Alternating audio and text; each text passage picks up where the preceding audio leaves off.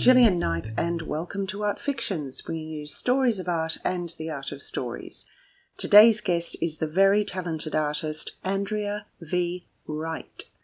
Andrea is well known for her three dimensional line drawings, which play remarkably different roles in the gallery or project space depending on their accompaniments.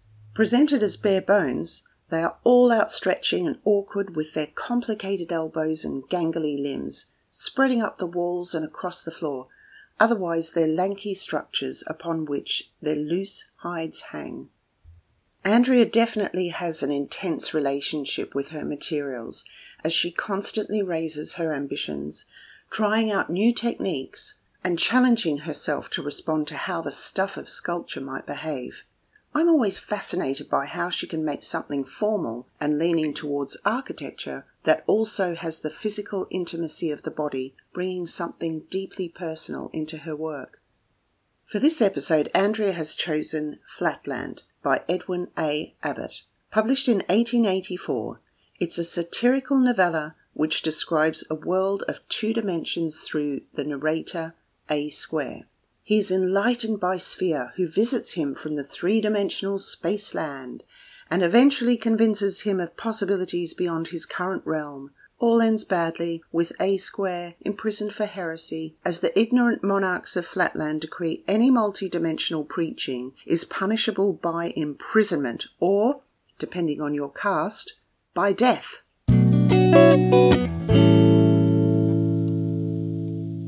Andrea V. Wright, welcome to Art Fictions. Let's begin. So tell me, are you much of a reader? Um, I have thought about this, and actually, I don't think I am. I'm more uh, someone who seeks experience. Um, I have gone through phases growing up reading a lot. Uh, you know, I had childhood books with just like the regular Enid Blyton and Nancy Drew was a big thing. So, and then more as a teenager, I read a lot of the books that were kind of like the beat books. I was looking at books like Jack Kerouac on the road. I was reading Hermann Hesse, you know, quite accessible books, Carlos Castaneda.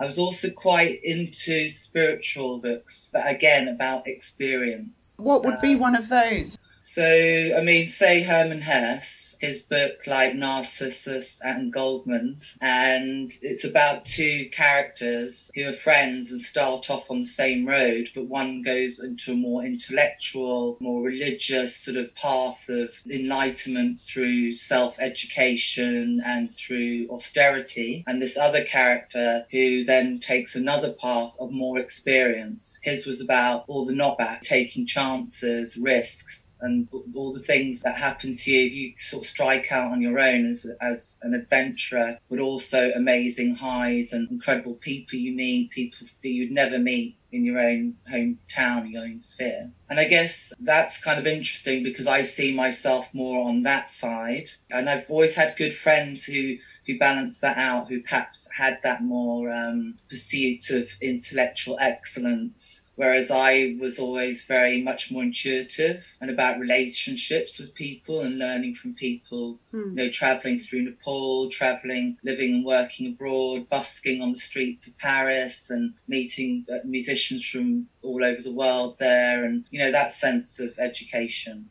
That's really interesting. In fact, I've realised I've only asked you one question, and I think we can just wind it up now because you've told me everything. Sorry. no, I think it's great. Tell me why you chose the book. So in a way, when I went back to the, the my masters in 2014, I did think it was a good chance to push myself. Perhaps I lacked confidence or wouldn't necessarily come naturally. So I had this amazing tutor called Professor Maria Lalich, very exacting woman. Her work's very much based minimalist philosophy and she recommended that I read it. I think because I was doing a lot of drawing works in steel, slender steel rods, just making simple adjustments and bends to them, um, you know, fixing to the wall and then creating shadows and mm. tracing mm. off shadows. Mm. So she recommended that I read the book. Um, she wanted me to look at it from the sense we were talking about fourth dimensions and this sense of the shadow, this sense of the body performance involved in making this extended, expanded drawing. And, you know, where's that fourth dimension? So that's what I wanted to ask you about, speaking of drawing, is that in Flatland there's only shapes as if they were drawings on paper. And I know you've also created a lot of installations made from lines of tape. I think you've also used ribbon and they go on the floors and walls and also across the room. So they're very much like drawings in space. So, can you talk a little bit about how these come about and how they're developed? So, for instance, the way you might start with a line and then capture its shadow. They all stem from the three meter length of steel rod, cut and bend it. So I was creating square steel structures, welding them in the studio, starting with the square.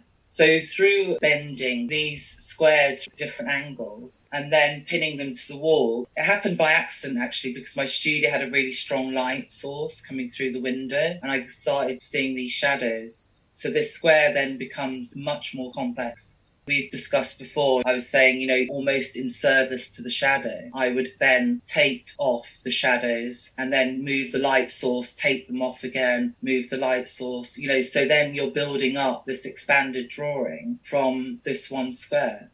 And there's obviously the temporal element of the tape because then you take it all down. So, in a way, it's almost as temporal as the shadow. I became really interested in that because I had been painting before then before I started my masters. And I felt it was a really good exercise in re-engaging with, you know, three-dimensional practice, really good exercise in thinking. It's very meditative like any kind of drawing is. So in Flatland, the isosceles triangle, which is the lowest form, can possibly increase its angle by half a degree each generation and eventually become an equilateral triangle. And this idea that this continual expansion will elevate one shape into a next shape. And when I think of vertical ascension, it looks like a series of expanded shapes. Are you working to calculated angles or are the development of your shapes more intuition? There is a subtle system underlying it. I could have gone down the road of triangles, squares, circles, but I was really interested in the distortion. You know, the fact that it was a square, but suddenly once you hit a shadow on it, it became this complex, triangular, spiky kind of shape. So it's this transformation which underlies a lot of my work, you know, the sense of transforming something. So with vertical ascension, that was after many series of these expanded drawings. And what I was doing with those is photographing those shadow drawings and then sitting in my studio making small maquettes based on those angles and using one process to feed the next process. And then how does that relate to somebody looking at it? I was thinking about the example of the penny on the table that a square is using to try and explain what perception is in his country or in flatland. He gives the example of the penny on the table where from overhead it's a circle, and then mm. if you look at the penny on an angle, it becomes an oval, and then if you lower your view down to the table, it becomes a straight line. And I was relating that, I suppose, in my head when I was reading it to something like Donald Judd's stack, where he gets the boxes yeah. that snake up the wall. And thinking about your work, I was wondering at different stages, are you putting yourself in the shoes of a viewer and looking at your work as somebody who might come across it and walk around it and how they might perceive it at different angles? Engaging with the work is this sense of line going off in all directions, but there's also, you know, a subtle sense of what's nearest me and what's furthest away. A slight trickery or illusion of not quite discerning what's closest to you and what's flat and what's actually in the room or three dimensional. In some of my other works prior to Vertical Extension and since, it's more uh, of an illusion because perhaps I've just stuck to black or, you know, one color so that you've got three dimensional structures in there, painted black, and then the tape in black as well. So I suppose what I'm trying to translate to the viewer is this sense of engaging in a kind of open architectural structure. So you were talking about illusion there and the illusion of distance, and that made me think of your work at the Thorpe Stavry show in Whitechapel, which was just before lockdown, wasn't it? About months before lockdown. Yeah. And Etage 1 and 2, I felt that when you looked at them from a distance, one of them actually reminded me of a Roman garment draping across a body, and they had a really different sense from a distance almost like a painting, a Renaissance painting. And then when you went up close and saw fabric and detail, and it was not quite as beautiful and perfect up close. So I wondered if you want to talk about that in terms of seeing the work from a distance and then seeing it up close. Well, I think you know it underpins again my a lot of my work. There's this kind of illusion or this sense of a transformation, you know, between say standing at a distance and then coming up close to something, and and that kind of realization, that leap in your mind. And I think it's very everyday. And we spoke about this before as well, in the sense that how, you know, much of our lives, you know, especially in lockdown, this contemplation, the light streaming through the window, hitting your glass of water on the table, and then the shimmering kind of mirage effect that is created mm. in its wake. And, you know, I like to create a sense of ambiguity in my work. I think it's very much who I am as a person. I don't really want everyone to know everything about me. I don't want all the details. I want to be able to shift. I want to be whoever I want to be when I want to, you know, within reason, obviously. And I think, you know, coming back to that book, like I said, um, with the Herman Hesse book, the two characters, you know, I see a very strong duality in myself, almost a sense for order and the need for placement and reduction and simplicity, but also on the other side, the sense of accepting that actually I can also be really messy in myself, whether it's emotionally or in the way I look, or, you know, I want the freedom to be both. And I suppose when we're talking about this work, the Taj, you know, there's that sense of the distance where the composition's flattened and you think, okay, I've got this. You know, I can see it's moving, it's rippling. You can't see the detail. You know, it's like looking something with your eyes half closed. And then when you actually get up closer, there's this really tactile, slightly grubby, you know, it's imprinted, as you know, it's from the, my studio floor. Um, it's ingrained, it's accreted, and could turn quite a few people off in the sense of its sort of rubbery fleshiness. And it's a very different thing. Yeah, absolutely. I remember when I went and saw that show and we were talking about your studio floor, and then it's very difficult to not look at the gallery floor. And I recall there was like a manhole cover or something. I can't remember. But all of a sudden that becomes so much more interesting because that's what, well, for me, art does. It opens your eyes to other things. And that happens in this book as well. The possibilities start opening up for a square into different dimensions and once they're opened up, he can't unopen them up, if you know what I mean. Once it's seen, you know, you can't unsee it. Yeah. So, coming back to that idea of transformation, I feel it's not just in the way you produce the work uh, that one thing transforms into another or one shape transforms into another, but that's also available for somebody looking at the work. I was thinking of Laplace in Prevent This Tragedy, which was a show, the show you were in, curated by Vanessa and Martin at Dat Eagle, and how there's that sort of look but don't touch in that work. And in Flatland, there's a process via touch where you learn to understand what shape everybody is. And the greeting of, Can I feel you?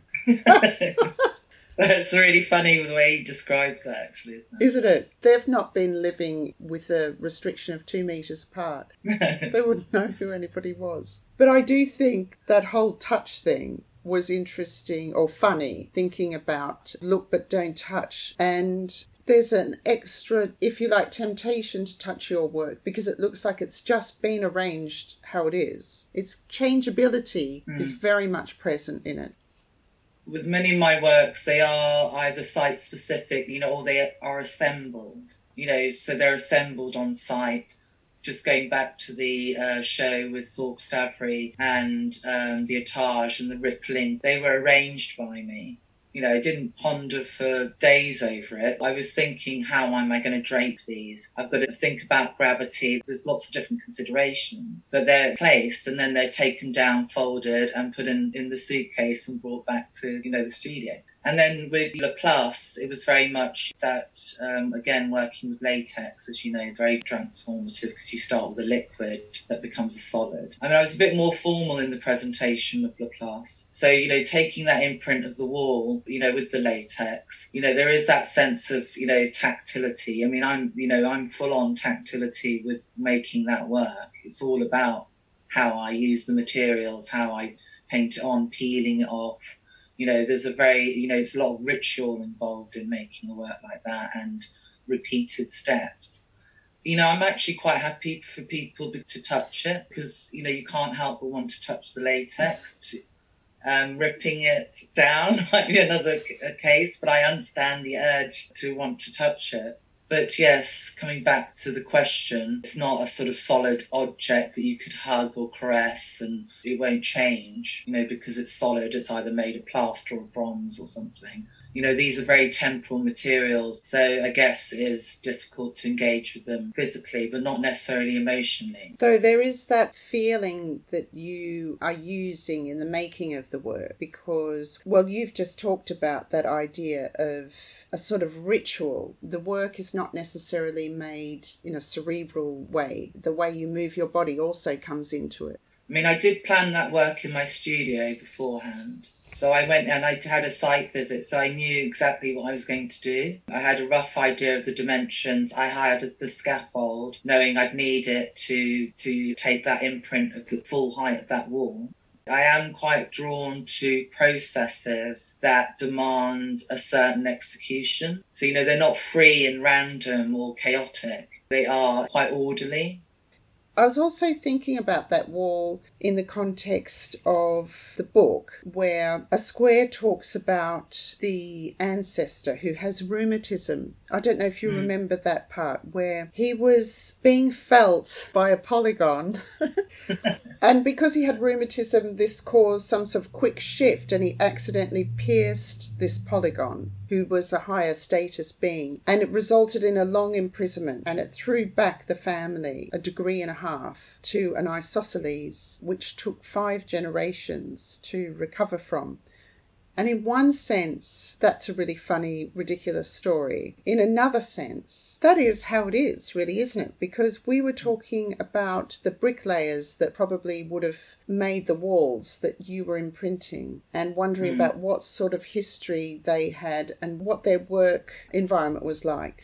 And your great grandfather was a stonemason in Liverpool, and contrast that over generations, and your father was an architect like in my family, you've gone through these shifts in, I guess, what people do for a living. I know what it's like in Australia, and it's a lot easier to mm. shift around, whereas in this country, not quite so much. No. Yet here you are in a very different place because you've also worked in fashion, you've worked in music. You're not part of that time of your great grandfather.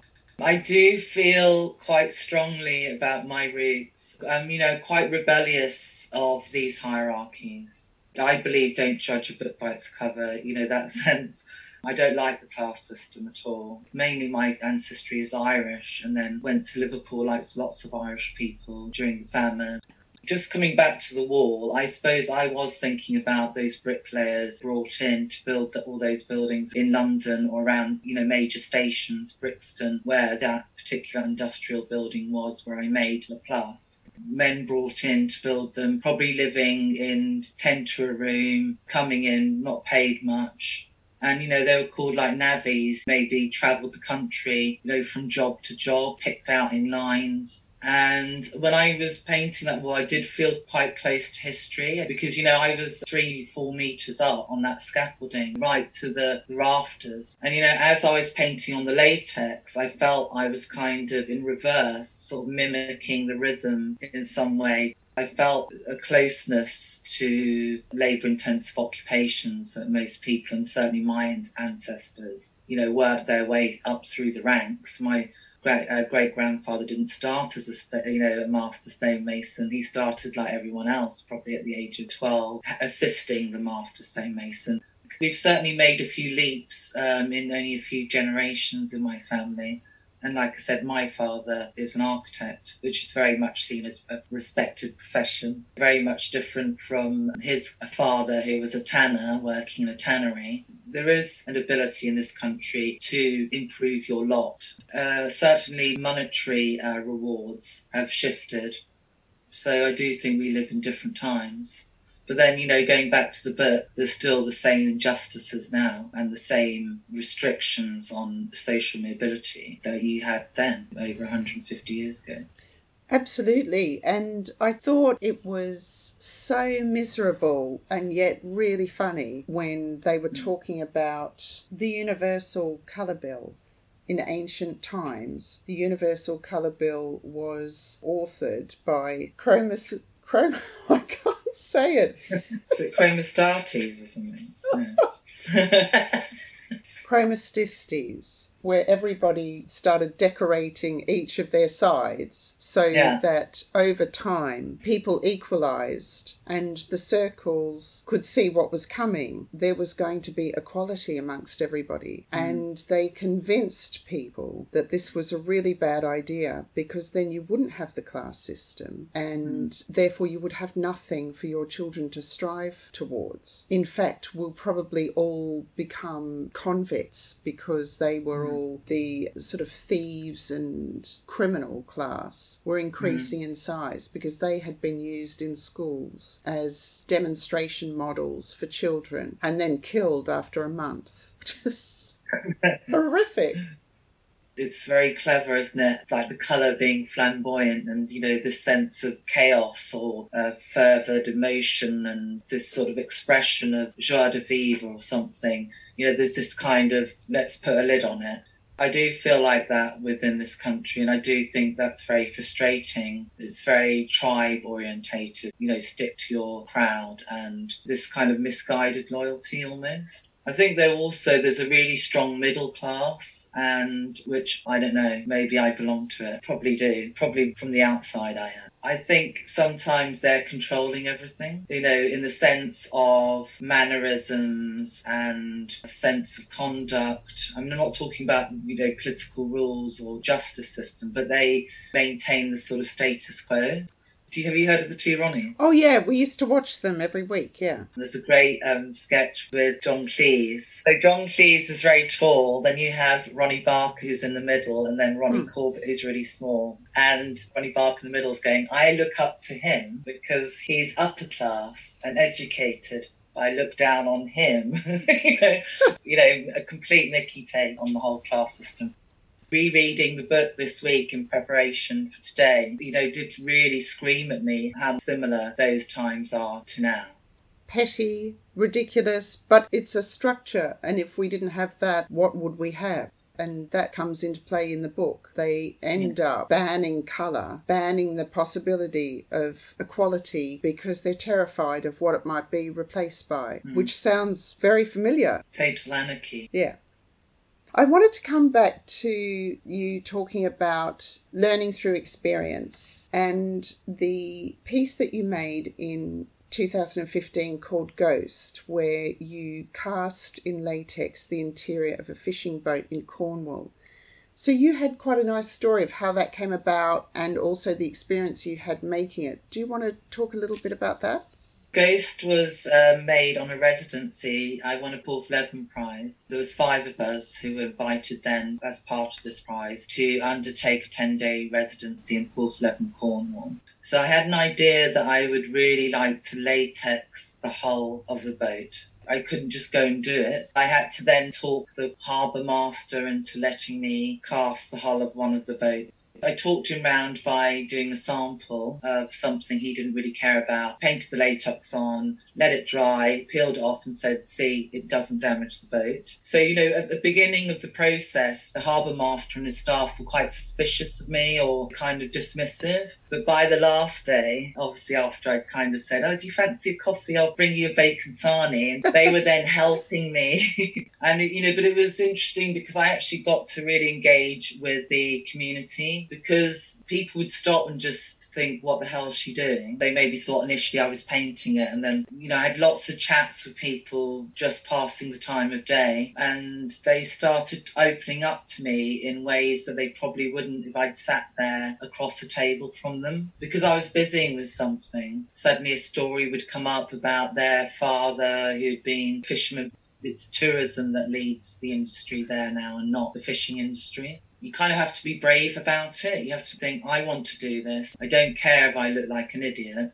I could have chosen the safe option and thought, I'm not going to make that piece. It was a risk and it was really well received there in Porthleven. And I think they were quite moved by it when I spoke to them as it being like a ghost of a dying industry. Yeah, I can understand. It definitely was a beautiful piece, and the way that it hung and draped, and it looked like a vessel that had emptied out and, in a way, didn't have a use anymore. That's what I thought about it before I knew the story of it. It's interesting that you say that, oh, I didn't care if I would look foolish. In the book, a square considers himself for a moment to be a god because he can see in these three dimensions and Sphere scoffs and states that if that was the case, then the lowest thieves in Spaceland would be considered gods. In other words, there is nothing mighty about being able to see more. And I think I can hear that in your story where you're not coming in as some sort of pretentious artist that's cleverer or more capable than anyone else. You're just going into a community, noticing the vibe that already exists in that community and creating something that represents that, which is actually yeah. quite a humble endeavour. And it also gives that community the opportunity for a voice for that loss, in the same way that people are telling you stories of their fathers and grandfathers who have been fishermen. Yeah going back to etage one and two. So, my understanding is that that is a word in meteorology for the distinctive forms of clouds, as in upper, middle, and lower, and it's derived from the French word which means floor. Is that where you've got it from, from floor?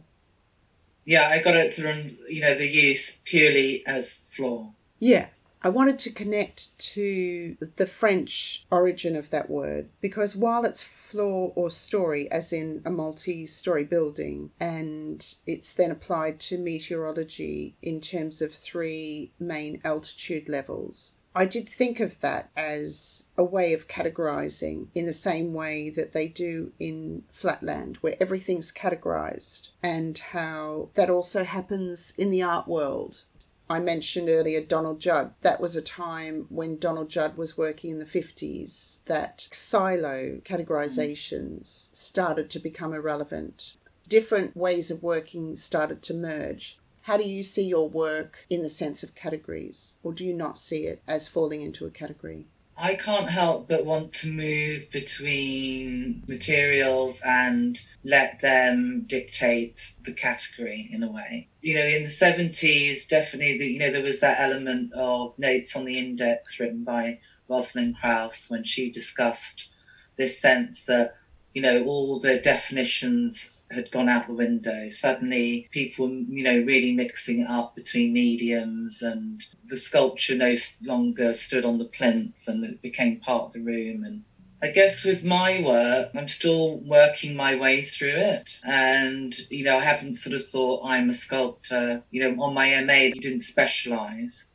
And I felt that I enjoyed, you know, the fluidity of drawing, sculpture, and painting, of using different materials. I guess I do understand when some people say that's quite painterly as an opinion to the rippling fabric with pigments in and the way it's displayed. But I'm thinking of it as an idea or going through a set of processes again, really. So to me, I think it is definitely the process leads the way. And I do like to jump between things. I made these laser cuts last year. I really wanted to explore that as, as, a way of making. So I used my tape installation drawings, taught myself Illustrator, traced off those line drawings, and got them cut in plywood, leather, rubber, etc. But then I had all these offcuts. And so then I turned my attention to doing something with all the offcuts. I might be drifting away from your question here, but I do think it's about the materials and the tactility of them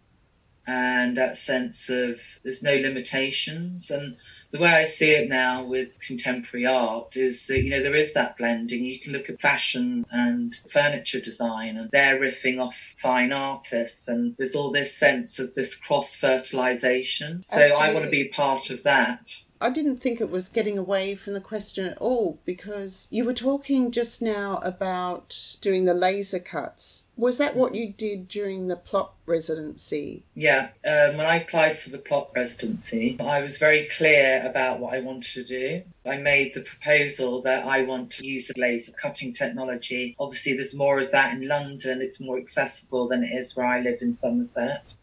So for the first sort of four days, I just taught myself Illustrator to create vector files with made laser cuts. And I started with photographs of my tape drawings and getting those cut. And then I thought, well, I want to explore materials. I could do, you know, leather, I can do the rubber, I can do plastics. So, you know, what would happen to this structure if it was soft? What would happen to it if it was rigid in MDF and then painted? What would it look like if it was in a really sleek, rigid piece of acrylic? You know, so again, it was about taking one idea and realizing it in different materials. I thought those pieces were really successful. They almost move into being garments. And I find that your work does that thing of being a very serious structure to a garment. And I know we've talked about this before, but I just want to go over a piece like Vertical Ascension, for instance, looks like it's wrestling with itself. And then you contrast that with La Place or Etage. They have a calmness about them because you're using 90 degree angles instead of those triangular shapes. And when I use those descriptions, I feel like I'm talking about some sort of figurative piece. And so, is figuration in some way at the basis of the work? Yes, I do think it is. I feel very involved physically in my work. You know, I use my sense my proportions as I engage with materials. And I am thinking about that. And I do feel that quite often in my work, you know, the sense of poise and posture comes very much into the work, whether I'm making it or actually in the, the physical manifestation of it. You know, whether it's the surface of the body, like the skin, and then the skeletal frame. I do actually think underpinning all my work is the body is that sense of the, the physical frame, the architecture, you know, but not not sense of you know the, the body as in a portraiture or you know any sort of traditional sense, but you know the sense of where I see it outside of myself as well, like in architecture or in materials. And again, I think that's why I'm drawn to making these line structures and the sense of dividing space. You know, it's almost like carving something up and creating a form that relates very much to physical sense and then my having to do it and making it and moving around it is also very physically engaged, slightly performative. And then with the latex, I do see it as moving between again, you know, surface architecture for not, you know, a sense of the life of a building or a life of a surface and extracting the residue from that as these skin like architectural surfaces. Also, the sense of it being draped very figuratively As you know, I used to work in fashion, and you know, a lot of the time when I am assembling the works, we were talking about that early. There is a sense of dressing something. There is a sense of attending to the frame, you know, that underpins it. Yeah, I definitely got a sense of that, for instance, with Etage. There was a draping that reminded me of I've never worked in fashion, but I've seen in films where somebody will just cloak the dummy in fabric, and it sort of it had that sort of sense as if you were trying something out. I like that sense of experimentation that was in that work. I'm going to ask this, it might not go anywhere, which is fine. So, in real life, Edwin A. Abbott, who was Edwin Abbott Abbott, did you know that? Isn't that yeah, funny? He was experienced as a schoolmaster from the age of 26, mind you. He was a head teacher, a theologian, and Anglican priest. So he had this great breadth of experience that he brought to his book. Uh, he wrote a lot and he did retire from being a head teacher and commit himself to theology and writing. And Flatland was the book that became very famous well, it actually didn't at the time. It became very famous when uh, Einstein. That guy, Einstein. when Einstein published his theories of relativity. And of course, then they looked back to Flatland and the stories of the fourth dimension. I quite fancied thinking that it was this breadth of experience that enabled Abbott to be able to write about these sort of absurd ideas rather than say if he was just experienced in theology, he may not have had that expanse of imagination. And I think of that with you, with your background in fashion and your background in music, because you were a singer, I believe. And yeah. how performance and a belief, a trust, I suppose, in things outside of art, informing art. Do you see that that makes for a richer practice, or I suppose you don't know anything other than that practice? I think about the author Edwin, and it's it's interesting you say he was a schoolmaster, and he I get the feeling he did interact a lot with other people. He was very I think, compassionate. He would have been interacting with the school life, the children, the, the parents, I guess. And, you know, a sense of humour and a sense of um, humanity that that book could only stem from someone who had a certain kind of knowledge and a certain kind of experience. And coming from a pure mathematician, it wouldn't have had that relationship. There's some really funny language in there. And I think he's even making it more so. You know, he's emphasizing the pomposity, the language, and the, the way he describes women. It, it's an exaggerated point of view. You know, good God, you know, the, the sort of overemphasis on certain things that are kind of ridiculous and silly. And, that, you know, I did laugh. So, um, coming back to my knowledge, I think an art practice can be whatever you want it to be you know, I'm reading more now. I'm kind of investigating certain other aspects. And I think you can gain a lot of knowledge by experience. When I was on my MA, I made sure, I mean, I grew up in London, but I made sure I was going to the shows in London. I was identifying artists that I um, related to and who were in the same sort of playing field as me, potentially, or I was in there, shall I say. I wanted to aspire to be like them. And I made sure I went to those private views and I went on my own. I didn't know a soul in there. Gradually, you know, you get to know people. So through that and having, you know, being sociable, so using social media as well, get gains you access into the art world. But I stand very much by my understanding. I think there's a lot to be said for intuition, emotional intelligence. It's you know, it's not always just about making the work. I'm still drawing on my own experiences.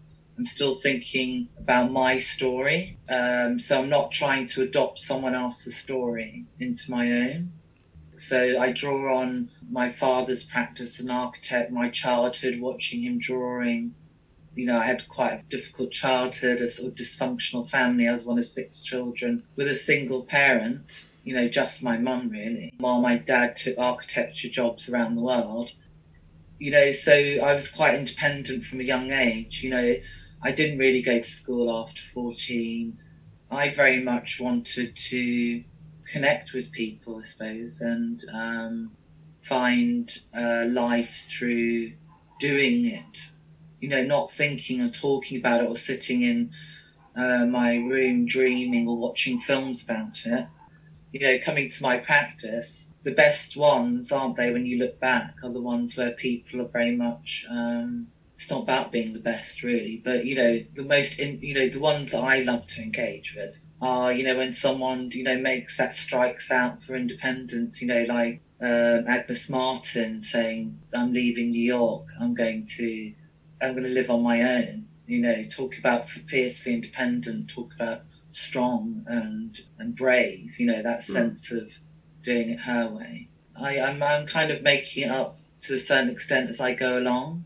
I mean, I think that also comes from not going from a BA straight into a master's and having, you know, just had an art career, you know, if you want to call it that since I graduated. You know, I was a musician, I was a singer, jazz singer, I did lots of gigs. I was involved in that world. I went into the fashion styling by accident. I kind of went with the flow of things. I'm kind of reconciling myself with decisions I've made by honoring those experiences and trying to bring them into who I am as a human being and into the work itself. So, speaking of experience, there's actually a Scottish philosopher, David Hume. He also believed that you learnt through experience. So, the example is that if you grow up in a cave, you can't know what life is like outside the cave. You might be hmm. able to know about it, but you can't know it. And so he hmm. very much believed that and wrote a treatise about that. So he wrote that for you. It's funny because I'm looking at the brief overview of philosophy at the moment. Just read something about Voltaire, and I think it's just getting on to David Hume. We'll have to catch up about that. That really brings me back to the book, and the author Edwin Abbott was actually accused of misogyny due to his portrait of women in Flatland. As straight lines, they can never improve their station. They are effectively needles. They're actually quite mm-hmm. dangerous and they are the lowest of low and they are not given any education, which exacerbates their stupidity. And I'm going to read a brief example to the readers in Spaceland, the condition of our women may seem truly deplorable, and so indeed it is. So the author is saying this is really shit for women here. And I didn't understand how critics wouldn't have got that. But anyway, they didn't. So when there was a reprint of the book, he added in the Square was writing as a historian.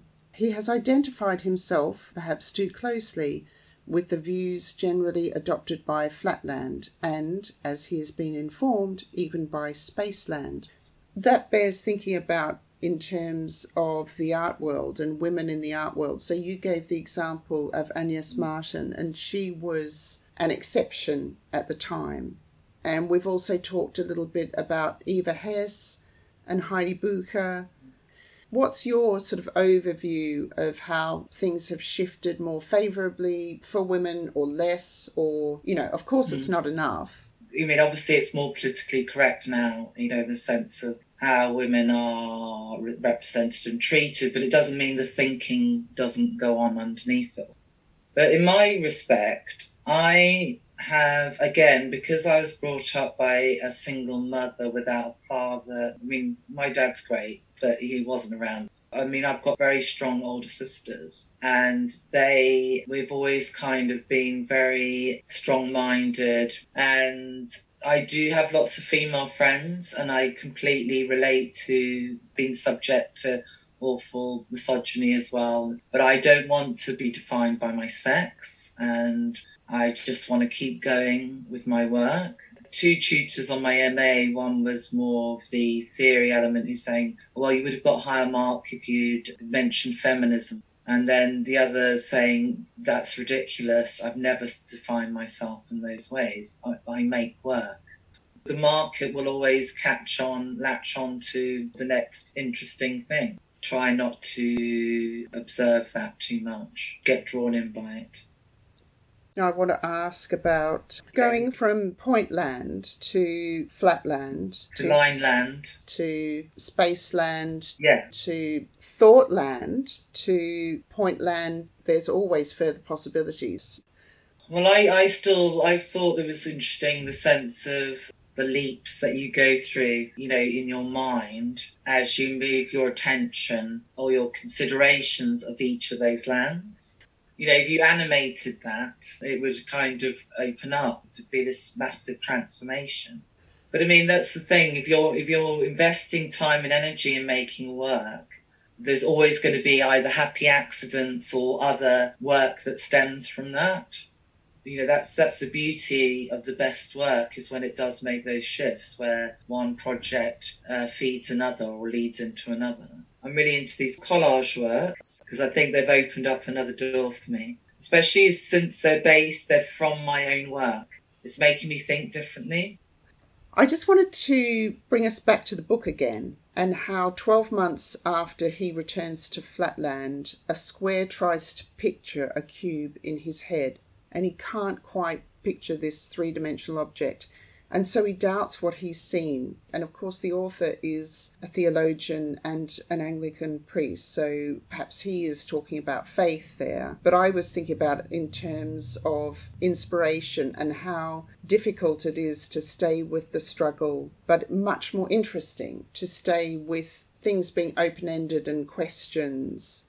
And what is pertinent is that this book is written on the eve of the next millennium, which was 1900. And of course, the sphere visits Flatland on the eve of the next millennium. So it's all about this idea of the future and what is the future going to hold. And here we are having this conversation towards the end of lockdown and the question of mm. what can we expect coming out of that. And I just want to take us across two pieces that I feel are important right now. One is last year, Jordan Baseman created a piece called Radio Influenza, where he gathered from the British newspaper archives uh, records of everything that happened in the influenza pandemic of 1918 to 1919 which killed at least 50 million people worldwide. So, that in itself, the timing mm. of him doing that work last year yeah. and then coming mm. into this year and there actually being a pandemic was mm. just bizarre. There's also in 2017, Laura Spinney published a book called Pale Rider The Spanish Flu of 1918 and How It Changed the World, which, by the way, is technically incorrect because the Spanish flu didn't start in Spain. It was only that they had mm. free press, so it's where it was first reported. What she says in the book is that art was not the same after the flu. It was a decade in which the artistic world turned its back on science and progress, a decade in which artists said, We had nothing on the ancients after all. So I do think, you know, firstly, what you said about these pivotal moments, you know, when the book was written, the millennium where he takes a trip into Spaceland, you know, we're on these sort of threshold points. Will we slide back into what we already know, or will we move into a different future? And I do think we're, you know, we're living through, we're going to live through a significant change you know, making my maquettes during lockdown and working with, with recycled paper as well and things, you know, that I was sort of turning myself away from this overemphasis on our digital world that we're being forced into. You know, I wanted to go back and have that tactility again and that sense of play and remaking works or cutting them up and reattaching them and making these new things out of something else.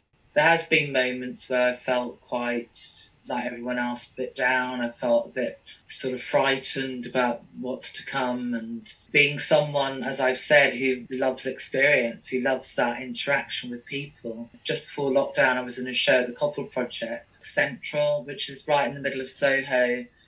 It was kind of quite sunny. I was milling around. Oh, I was thriving on this feeling of you know, decadently sitting outside a shop, a coffee shop, you know, in Soho, watching people go by, and all the little um, uh, textile shops there, and the market and the street food and the, the kind of the beauty of all that. I kind of crave that now. For a lot of people, I'm guessing that there will be a rethink. I do think um, I will work differently. I've been really interested in the artist support pledge, and it actually did sort of um, bring to my notice how much my work is about these um, these unstable materials because um, it's a selling platform as you may know, that uh, you sell a piece for up to two hundred pounds, and when you've made a thousand pounds, you buy someone else's work, so the money goes back in, into other people. I realised that I have very little work that I could, you know, include in that. I feel like, you know, up until now, I've been chasing one project after another, hmm. and and so I guess that got me thinking. I would like to make my work a bit more object based, perhaps a bit more permanent and stable. So I'm working a lot smaller. I'm working on things that are more tangible. I do see my practice changing.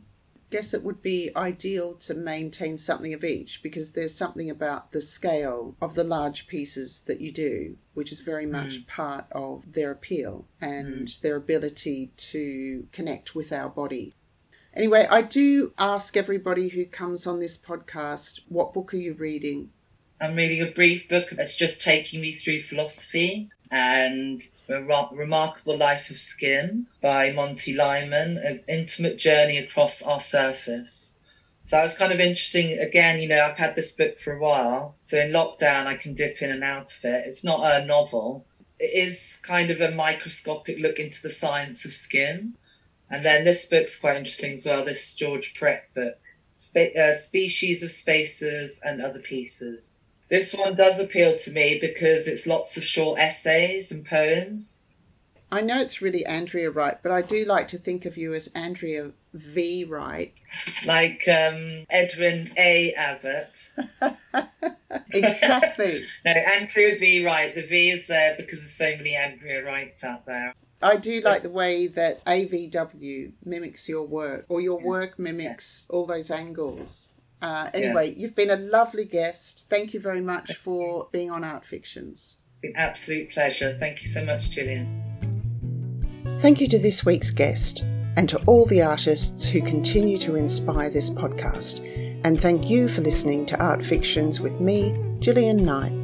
If you enjoyed this podcast, please subscribe, please review, and of course, you're welcome to get in touch with me directly if you'd like more information via my Instagram, artfictions2020, or my website, gillianknight.co.uk. Across these, you'll find images of the artist's work as well as any relevant links we mentioned today. Many thanks to Griffin Knight for his original music composition and performance. Happy reading and art viewing till next time. What are you going to do this afternoon? Jay. You know, I've been making masks for the NHS. Oh, have you? You know, like those visors yeah, yeah, for yeah. a local company. Yeah. I had these offcuts. But you know, my Navure piece, which is more solid, you know, like the rib cage.